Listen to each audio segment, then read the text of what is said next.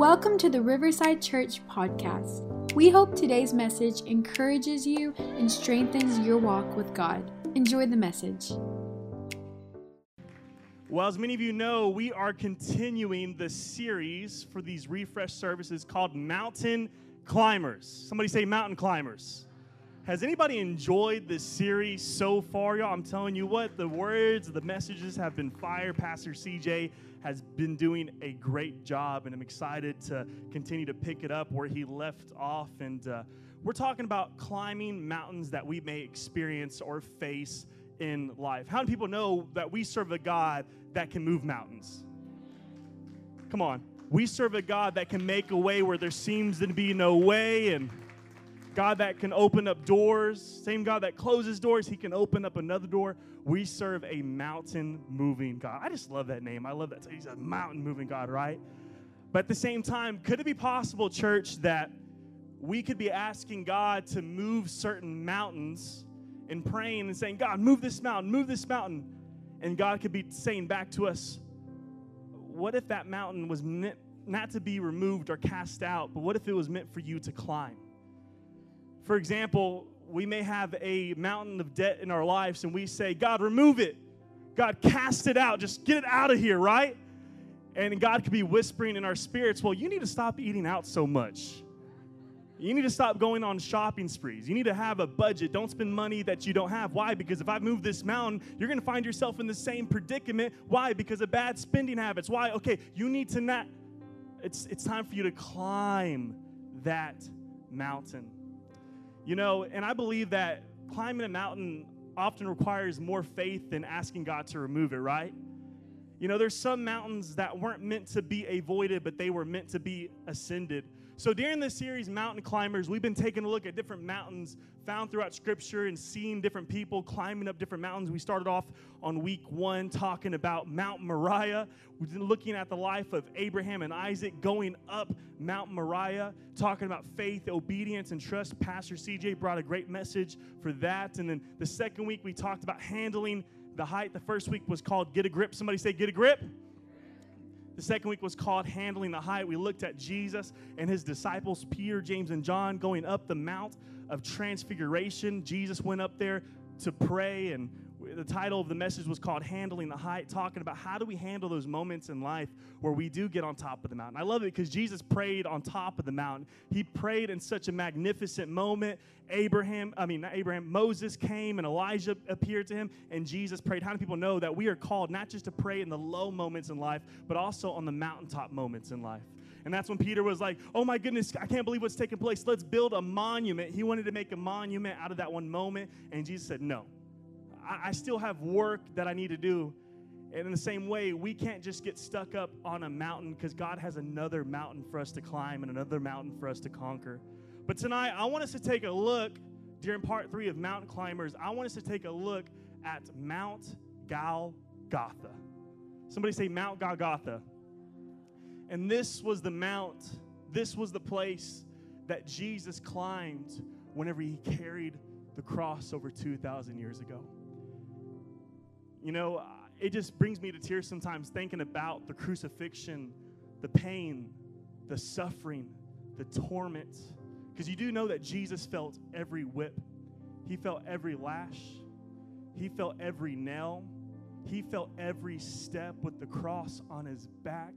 He felt the crown of thorns on his head. He felt it all, and yet he went through all of it because he loves you so very much. I want us to take a look at Mark chapter 15, verse 17 through 22. Can you stand to your feet this Wednesday evening, church? You ready for the word? All right. Mark chapter 15, verse 17 through 22. It says this And they clothed him, talking of Jesus, with purple, and they twisted a crown of thorns, put it on his head, and began to salute him. Hail, King of the Jews! Then they struck him on the head with a reed and spat on him. And bowing the knee, they worshiped him. And when they had mocked him, they took the purple off him, put his own clothes on him, and led him out to crucify him.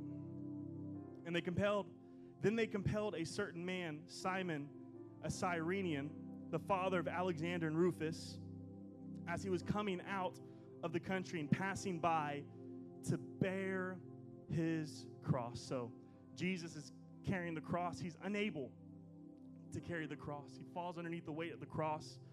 So they get Simon to help him carry the cross. And they brought him to a place called Golgotha, which is also known as Mount Golgotha or Calvary, which is translated place of a skull.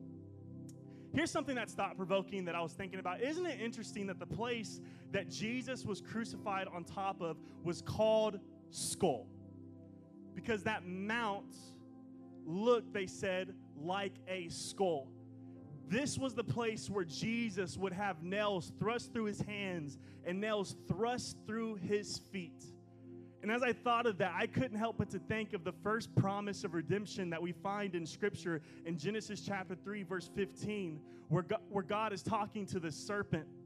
And he tells the serpent that he would put hostility between him, Satan, and the woman, Eve. And he said, There will be hostility between you and her, and there will be hostility between her seed and your seed. But one day, her seed will crush your head while he bruises his heel. So, what a coincidence that Jesus has his feet pierced on top of a place called a skull. And it's on Golgotha, you follow me? And it's on Golgotha that Jesus crushed, he, he crushed the head of the enemy, of Satan, of the devil, of death, of sin, in order for you to be saved. Come on, how amazing is our God? It's just something to think about. That's not my sermon or anything like that. But what I want us to focus on tonight is this I want to focus on Jesus carrying the cross up Mount Golgotha. The title for tonight's message is this Carrying the Weight. Carrying the weight. If we want to be mountain climbers, we need to understand and learn how we can carry the weight, the purpose, the mandate, the plan that God has placed on our lives, the obstacles. We need to learn how to carry the weight. Let's pray, Lord Jesus. We thank you, Lord, for your word. The grass withers, the flower fades, God, but it's your word that remains the same, God. It stands, God, the test of time. So, right now in this moment, Lord, we just thank you, Lord, for open hearts and open minds. Lord, speak to us today. In Jesus' name, we love you so much. And everybody said, Amen. You may be seated. Thank you for standing in respect and reading of God's word. You know, if you asked, if you asked some of the best mountain climbers on the planet who have scaled like the tallest and toughest mountains on planet Earth for advice, uh, they would tell you two things. First, they would tell you this to make sure that you bring plenty of supplies. Make sure that you carry the right equipment, the right gear. Make sure you bring food and rations for food. In fact, you know, experts actually recommend that if you're climbing up a mountain, if you have an expedition, to carry about 20% of your body weight in supplies on your back, about 20%. And so, first thing that climbers would say, make sure you have plenty of supplies, everything that you need as you go on this expedition. And the second thing that they would say is this make sure that you have some support. If you have it in your mind that you're going to climb up a mountain, don't you dare think that you can just do it by yourself, because if you do it by yourself, it can be very deadly.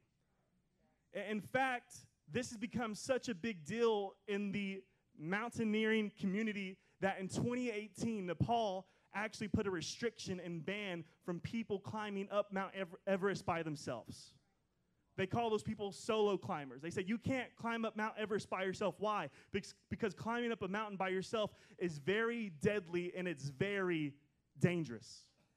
I won't forget years ago, whenever I was in Arkansas for a pastor's conference, and I was hanging out with some friends, and there was a mountain in the area, and the mountain was called Mount Sugarloaf. Somebody say Mount Sugarloaf. Definitely isn't like Mount Everest or anything like that, right? And one morning, me and my friends decide, you know what, we're gonna go climb up Mount Sugarloaf. So we get our things together, we get our gear together, we get what we can, and we begin to hike up this mountain. We're excited, we're pumped up. But don't let the name fool, fool you. Like there were some steep parts on this on this mountain. And I won't forget there was this moment where my friend was climbing right above me and he lost his grip and he began to fall. But thank God there was somebody right above him that was able to grab his forearm, grab, it was like a legit crazy moment because I was kind of like right below him. And I knew if he was falling, there was a good chance I was falling. And it was a long ways down. So he was able to grab him last second and pull him up. And I thought to myself, like, how bad could it have been if he was climbing that mountain by himself? Do you, know, do you want to know the best way to climb mountains? With other people. Because whenever you have other people with you, they will assist you in those steep moments. And I'm talking about physical mountains right now. They will assist you in those in the steep moments. They will help you up if you fall, and they will help you carry the weight or carry the load when you need it. And the same could be said when it comes to the mountains that we experience in life. Can I tell you something real quick? You being a follower of Jesus, being a believer in God, being a Christian, God has not called you to be a solo mountain climber. It doesn't impress God whenever you begin to do things all by yourself. You become your own little island. You become a Lone Ranger Christian. You have these mountains ahead of you. In fact, I believe God looks at that sometimes and says to himself, What are they doing? They're trying to go through life by themselves. They're trying to accomplish all these things, my plan, my purpose. They want to do all these different things. Don't you know that it is dangerous to climb a mountain by yourself, not just when it comes to physical mountains, but when it comes to mountains that we experience in life. You know, as I think about that, I think of Jesus. Think about this for a moment. Jesus. Jesus climbed up, he was going up Mount Golgotha, right? And even he needed help carrying the cross. He needed somebody to assist him and help him. Jesus. This same Jesus, the Son of God, God in the flesh, 100% man, 100% God, who just a couple chapters and you know earlier, Jesus, you'll find a moment where he's in the Garden of Gethsemane and there's a man whose ear is cut off by Peter. Jesus reattaches the man's ear. He t- turns to Peter and tells Peter, Peter, like, you know, if you live by the sword, you'll die by the sword. And he says, Peter, don't you realize that if I wanted to in this very moment, I can call there to be 12 legions of angels, thousands of angels to come and fight on my behalf and free me. That's how much power and authority Jesus carried in his life. And yet, Jesus came into the world for one singular purpose that was to give his life for a ransom, as a ransom for many. He came into the world to lay down his life on the cross. They didn't take his life, he laid his life down on the cross over 2,000 years ago. And yet, when that moment came in his life, what he came into the world to do, he was born to die. When the weight of the cross was on him, after he was whipped, after he was scourged, after he was beaten, he was carrying the cross. It says that he collapsed underneath the weight of the cross, and Simon the Cyrene had to help him. If Jesus needed support when it came to climbing up that mountain, what makes us think that we don't need support in life? We need people alongside us in life. You know what God said whenever you saw Adam in, the book of Genesis by himself? He said, It isn't good for man to be alone. I'm going to make a helper suitable for him. Because the truth is, you weren't designed to carry the weight and responsibilities of life by yourself. Because there will be times and moments in your life where the weight and where the pressure becomes so heavy and it becomes a lot. And you think to yourself, I don't know if I can take another step. It's in those moments that you need to remember why you first started to begin with and realize that if God called you to it, He will send the, re- the, send the support and resources and people necessary in order to accomplish His will and purpose here on this earth. Can I hear an amen from somebody? Thank you, Jesus. So we need people to help us carry, to go up the to go up the mountain, whatever mountain it may be in front of us. Jesus needed help carrying his cross. What makes us think that we don't need help whenever it comes to mountains or things in our life? Here's my first point for you this Wednesday evening. It's this. God will send people you can count on as you climb. If you want to be a mountain climber, I want you to get this. God will send people you can count on as you climb. Just as Simon the Cyrene helped Jesus carry the cross up Mount Golgotha, I believe that God will begin to send people in your life at moments when you need help carrying different responsibilities tasks, purposes, or whatever, climbing up a mountain, I believe that God will strategically send people to help you go up there. I, wrote it down like this earlier in my notes. I wrote it down like this. I said, you know, when we begin to carry God's purposes, God will begin to send burden bearers. And think about this for a second. Simon from Cyrene, which was a place in Africa, more than likely, he was just passing through to go to the temple because this was during the Passover. It says that he was just passing by a man that we've never seen in Scripture before or never even heard about. He's just passing by, and they compelled Simon to help Jesus carry the cross. So, in one moment, all of a sudden, we see this, this stranger, this random person, become like a key figure in the gospel narrative, helping Jesus carry the cross up Mount Golgotha. Uh, I guess what I'm trying to say is this that we can't become so picky as to who God can use to help us in life. A random guy was passing by.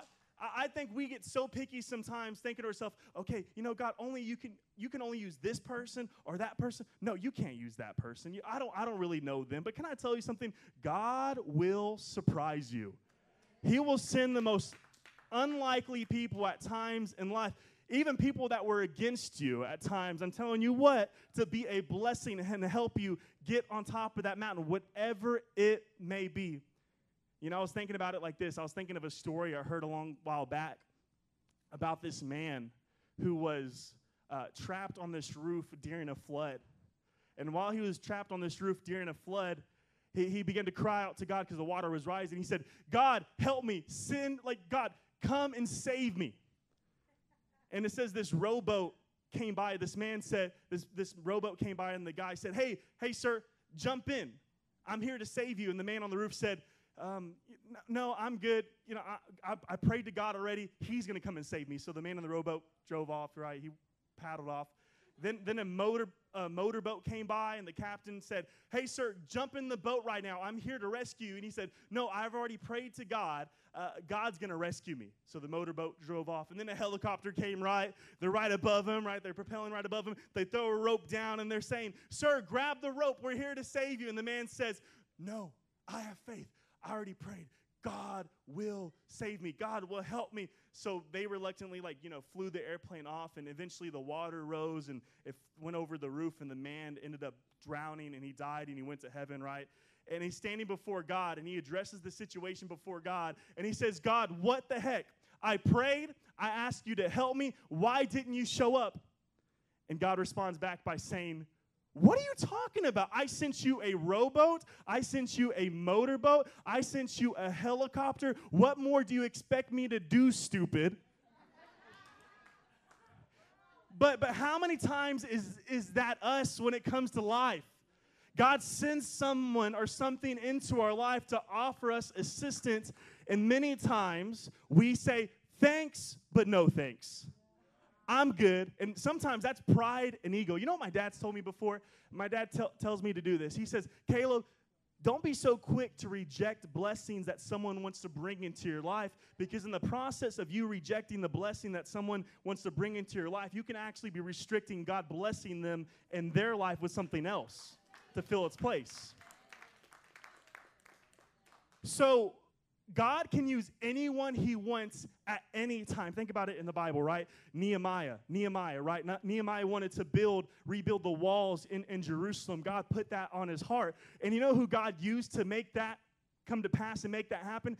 God used a pagan Persian king that Nehemiah was serving underneath as a cupbearer to send Nehemiah to Jerusalem with the supplies. Joseph, Joseph's in the prison, right? He, he's put in prison. He has the butler, there's the baker. The butler gets out of prison, right? He, and he ends up, you know, serving underneath Pharaoh. The butler forgets about him. And God uses that butler to tell Pharaoh, hey, like, I know you're having a hard time interpreting this dream. A butler, right? Probably wasn't Jewish or anything, he's probably Egyptian. God used that butler to talk to Pharaoh. Pharaoh releases Joseph out of prison. He says, I know exactly what that dream means. And because Joseph interpreted that dream, God used Joseph to save the whole nation of Israel from a famine. God used a butler.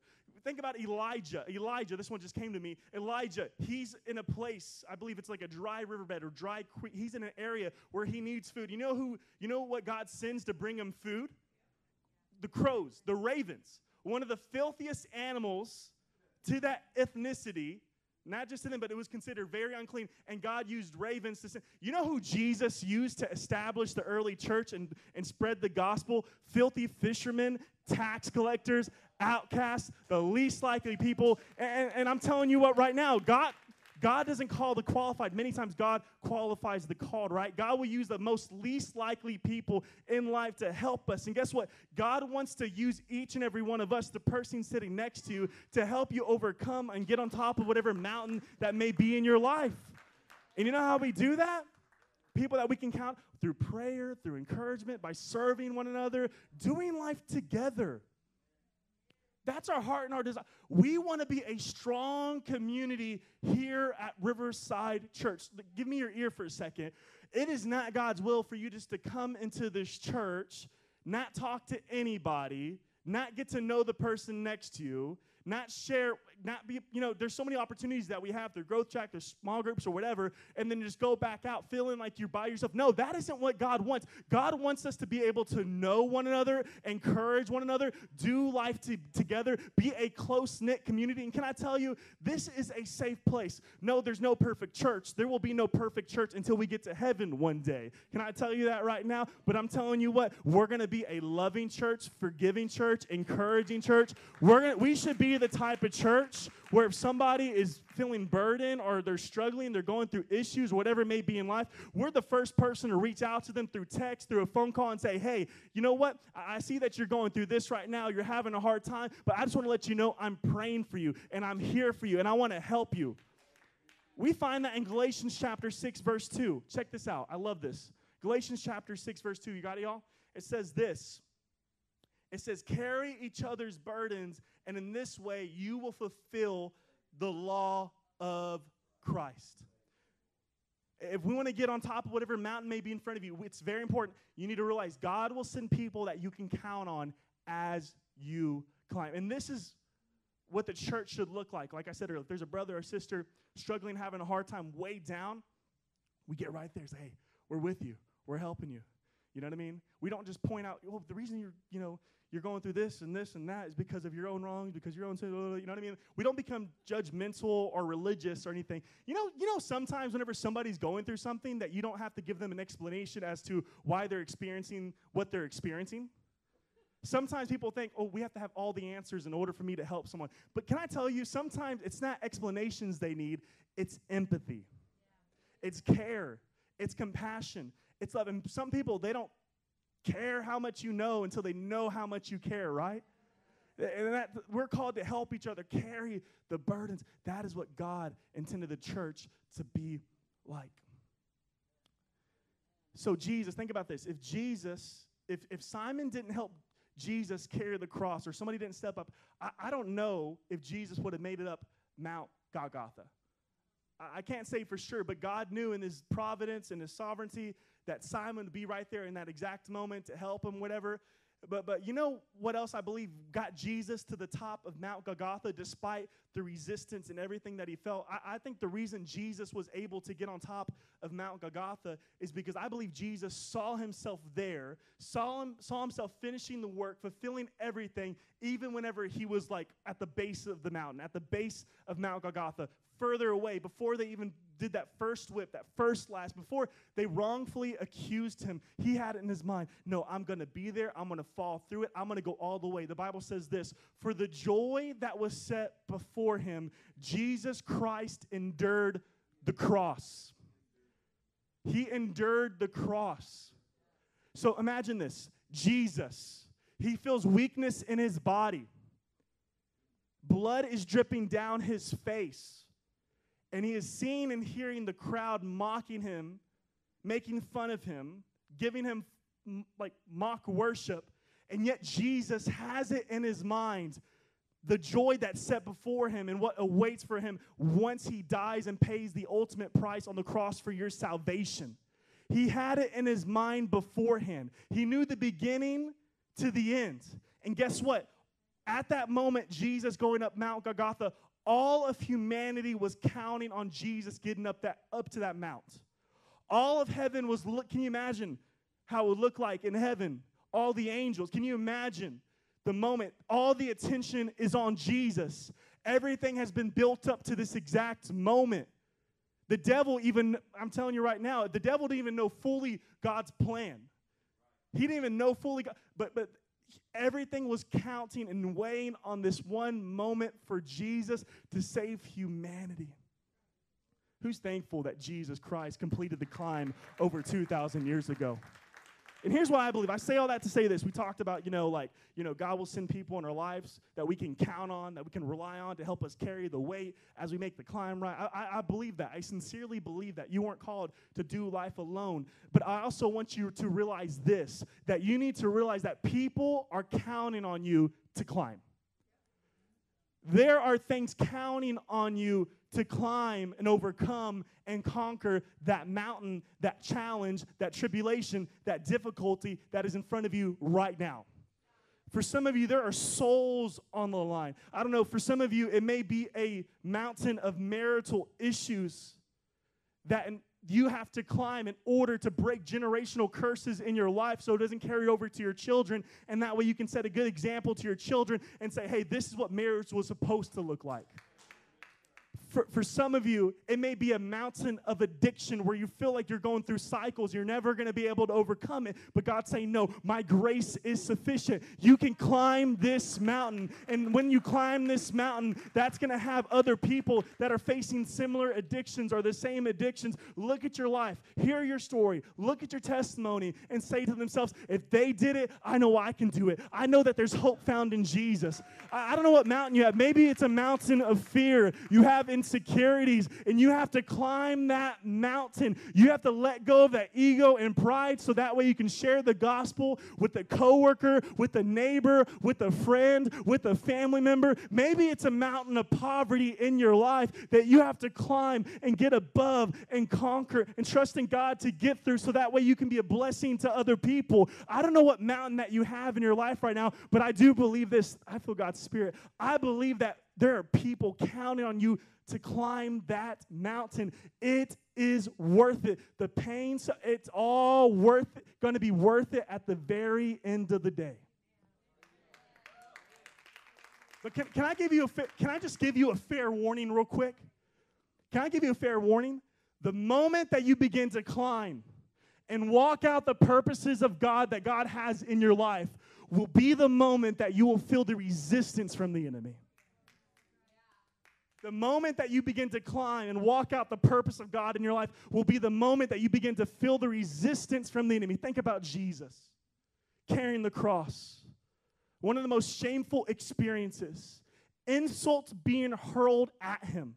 I can imagine the same people that he even ministered to, talked to, taught to, making fun of him and mocking him, saying, Oh, look at him now. Look at Jesus. Look where he's at right now, right? They thought it was failure, but it was really fulfillment. They thought it was a mistake, but he, he was really the Messiah. Can you imagine the picture and the scene of what's taking place in that moment? Jesus is carrying the cross. And I'm reminded of what the scripture says. Jesus said, Hey, if you want to be one of my disciples, deny yourself, pick up your cross, and follow after me. In other words, I believe the cross is one of the supplies that we're meant to carry. In other words, don't be surprised the moment that you begin to walk your purpose out, that haters begin to come out in your life.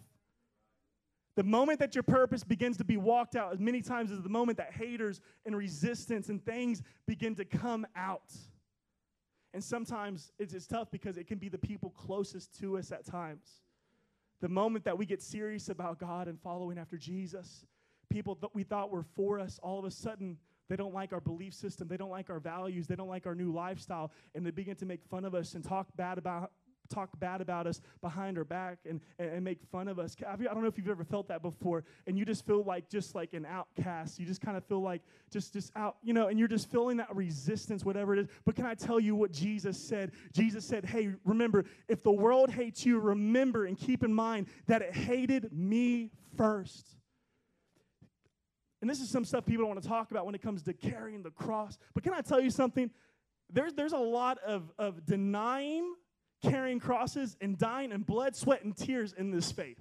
following after Jesus. There's going to be hard moments. There's going to be times where people aren't going to understand why you're so passionate about God. There, there's going to be moments. Uh, there, there's going to be moments in your life, y'all, where people aren't going to understand why you would choose to be a part of an internship or go to a Bible college rather than pursue that degree or that, that education. There are going to be times where people aren't going to understand why you would open up your house for small groups on a Friday night whenever that Friday night used to be poker night. There's going to be people that aren't going to understand why you're not going and, you know, freaking like go, sorry, going to the club. going to the club. That's like my Christian cuss word. Sorry, Dad. going to the club they're gonna okay, let me restart that. You ready? There's gonna be there's gonna be people that aren't gonna understand why like you're not going with them to the club on Saturday night because you have it in your mind. I'm going to church Sunday morning. I'm just telling you right now, there's gonna be resistance following after Jesus. There will be resistance whenever you begin to truly follow after Jesus, and that's all right and that's okay. And can I say this real quick? I, believe that it could be possible. The, the reason you couldn't, you maybe you're not feeling resistance right now is because you could be going in the same direction as your enemy. But the moment that you truly make up your mind and make up your decision, I'm not going to live a hypocritical life. I'm not going to have a double standard. I'm going to follow after Jesus fully. I'm going to fulfill and walk into everything that God has for me. I'm not going to play church games. This is not about religious to do lists. No, no. I'm truly going to have a relationship with Jesus Christ. I don't care what devils I have to face, what mountains I have to climb, what generational curses I have to break, what strongholds I have to bow down. Whatever I face, I'm going to do it. I'm going to do it. And it's in those moments, y'all, in those moments where you feel the weight, you feel the pressure, you feel the resistance, you need to do what Jesus did and remember the joy that's on the other side of that mountain. When you think, oh my gosh, it's not worth it, why did it get started? I'm doing this and it seems like things are going the wrong. You need to remember why you, when you're at the base of the mountain, you need to, to think of yourself being at the top of that mountain and thinking about how it looks like. And when you have that mindset and you think those thoughts, you'll have the endurance to come against any um, resistance or pain or whatever it may be that's thrown at you in your life. I like to say it like this it's vision that gives pain purpose. It's vision. Is this making sense to somebody this Wednesday evening, man? I really hope it is, y'all. I love you guys. Y'all are awesome. It's vision that gives pain purpose in life. Whenever you begin to envision yourself healthy, I believe uh, it will help you continue to make the right eating decisions and work out through the pain, even if the results are taking a while. Why? Because I have it in vision. I have that vision. Because of this vision, it will give my pain purpose. Whenever you begin to visualize, when you begin to visualize that wayward child of yours coming to know Jesus Christ, that will give you the endurance to continue to pray and love for them despite their rebellion. When, when you begin to visualize your marriage being stronger than ever before, that will give you the endurance to continue to talk and walk through any problems or difficulties that you will face in life. I know it looks like I'm carrying a cross right now in this moment here on earth, but I have a vision that one day I will be in heaven with Jesus and I will trade this cross for a crown. No, I'm going to keep on following after Jesus despite the cost, despite the resistance, despite the difficulty. I choose to fix my eyes on Jesus Christ. I've come way too far to throw in the towel. Come on, I've come way too far to give up. I know I'm halfway up this mountain. I know it seems like it's taken a while right now, but I'm not going to give up. Why? Because I know that everything I've experienced wasn't for nothing. God will use it for His glory. God will turn all things together for good. People are counting on me. God will send the right people in my life. Thank you, Jesus. At least you can come on up, girl. Hmm. You know, I was thinking to myself, you know, if you're in this place right now and you're saying, Caleb, I, I hear what you're saying, but I'm going through something in my life where I feel the weight, I feel the pressure, I feel like giving in, I feel like giving up. Can, can I just remind you that, that God, I believe God will send the right people, the right people that you can count on to help you carry the weight. And that Jesus said, I love the scripture where it talks about Jesus saying, you know, come to me, all those who are weary and heavy laden, carrying burdens, and I will give you rest. I don't know what mountain you may be facing right now tonight, but I want to leave you with this closing thought. When we carry each other's burdens, the climb becomes easier and the mountaintop becomes more exciting. When we carry each other's burdens, the climb becomes easier and the mountaintop becomes more exciting. How tragic would it be, y'all, to get in this mindset where we think it's all about me, myself, and I? We work, we hustle, we grind, we get to this top, top of this mountain, and we look around, we say we're self-made, but there's nobody up on top of the mountain to celebrate with us. But how amazing would it be if we put our trust, hope, faith, belief in God. God sends people in our life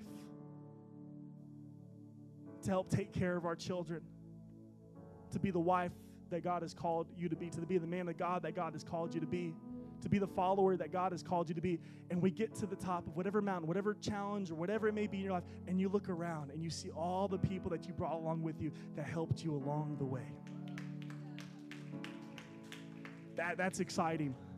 You know, um, if anybody ever did anything significant, they didn't do it by themselves. There was a Simon from Cyrene somewhere along the way that helped them. Come on, you can stand to your feet this Wednesday evening.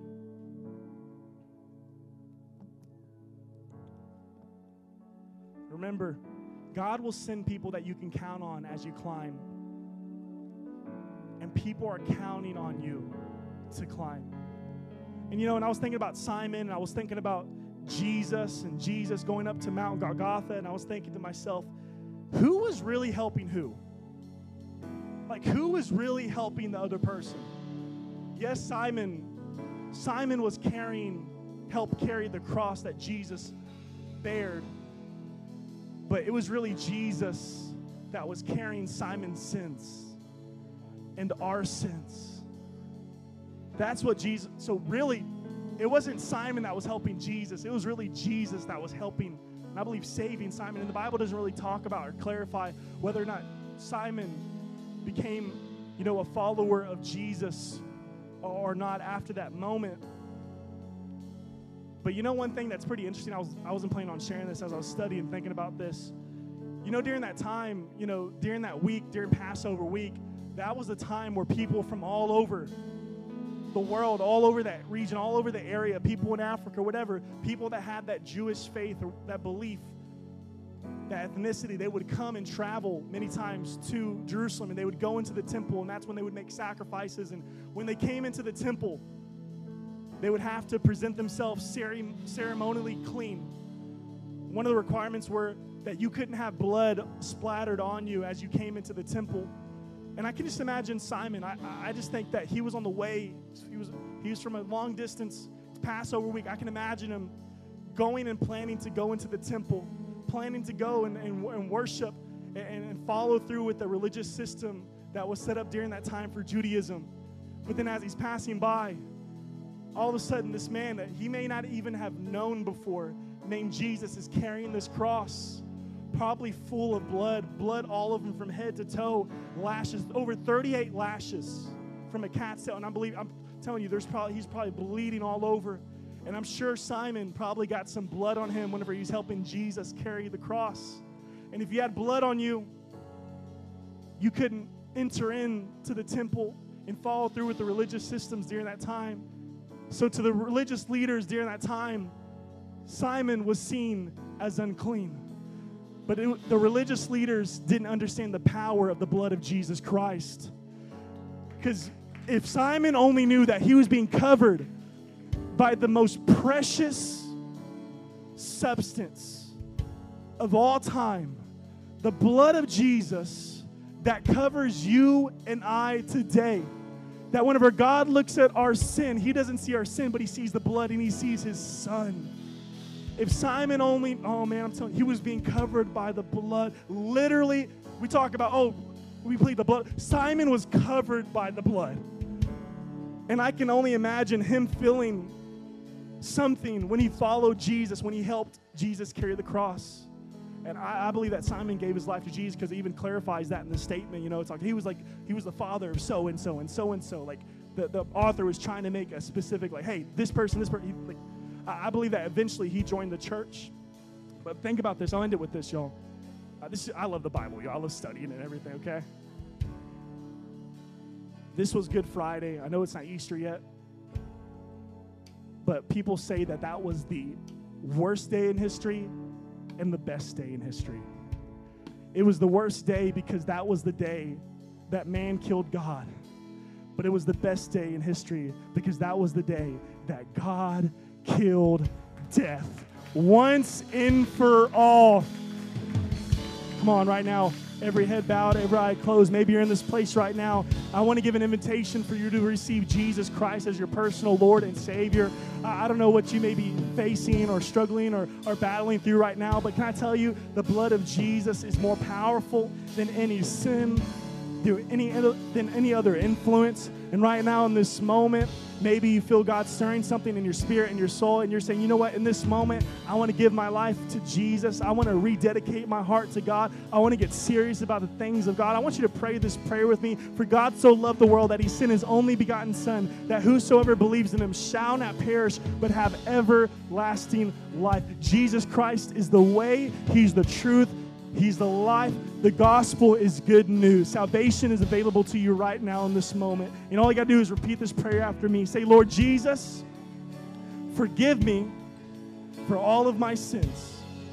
I repent for all of my wrongs. I love you, Jesus. I believe, Jesus, that you are Lord, that you died, and that you rose.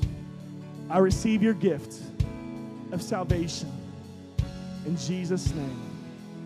Amen. I pray right now, Lord Jesus, that you would give every person strength, Lord, to overcome every mountain, that you would send divine relationships, God, and divine provision. You would send the supplies, you would send the support, God, so that way, God, we could live a life pleasing unto you, God. We can live a life, God, where we're able to come against, God, anything that, that, that and overcome anything that comes against us, God, not by might, not by might, not by power, but by your spirit. Come on, if you believe that, if you receive that, can we go ahead and worship God just for a minute before we go? Come on, sing it out. Thank you for listening to today's message. If you liked what you heard, be sure to subscribe and share it with a friend. For more information about who we are, visit riversidechurchtx.com.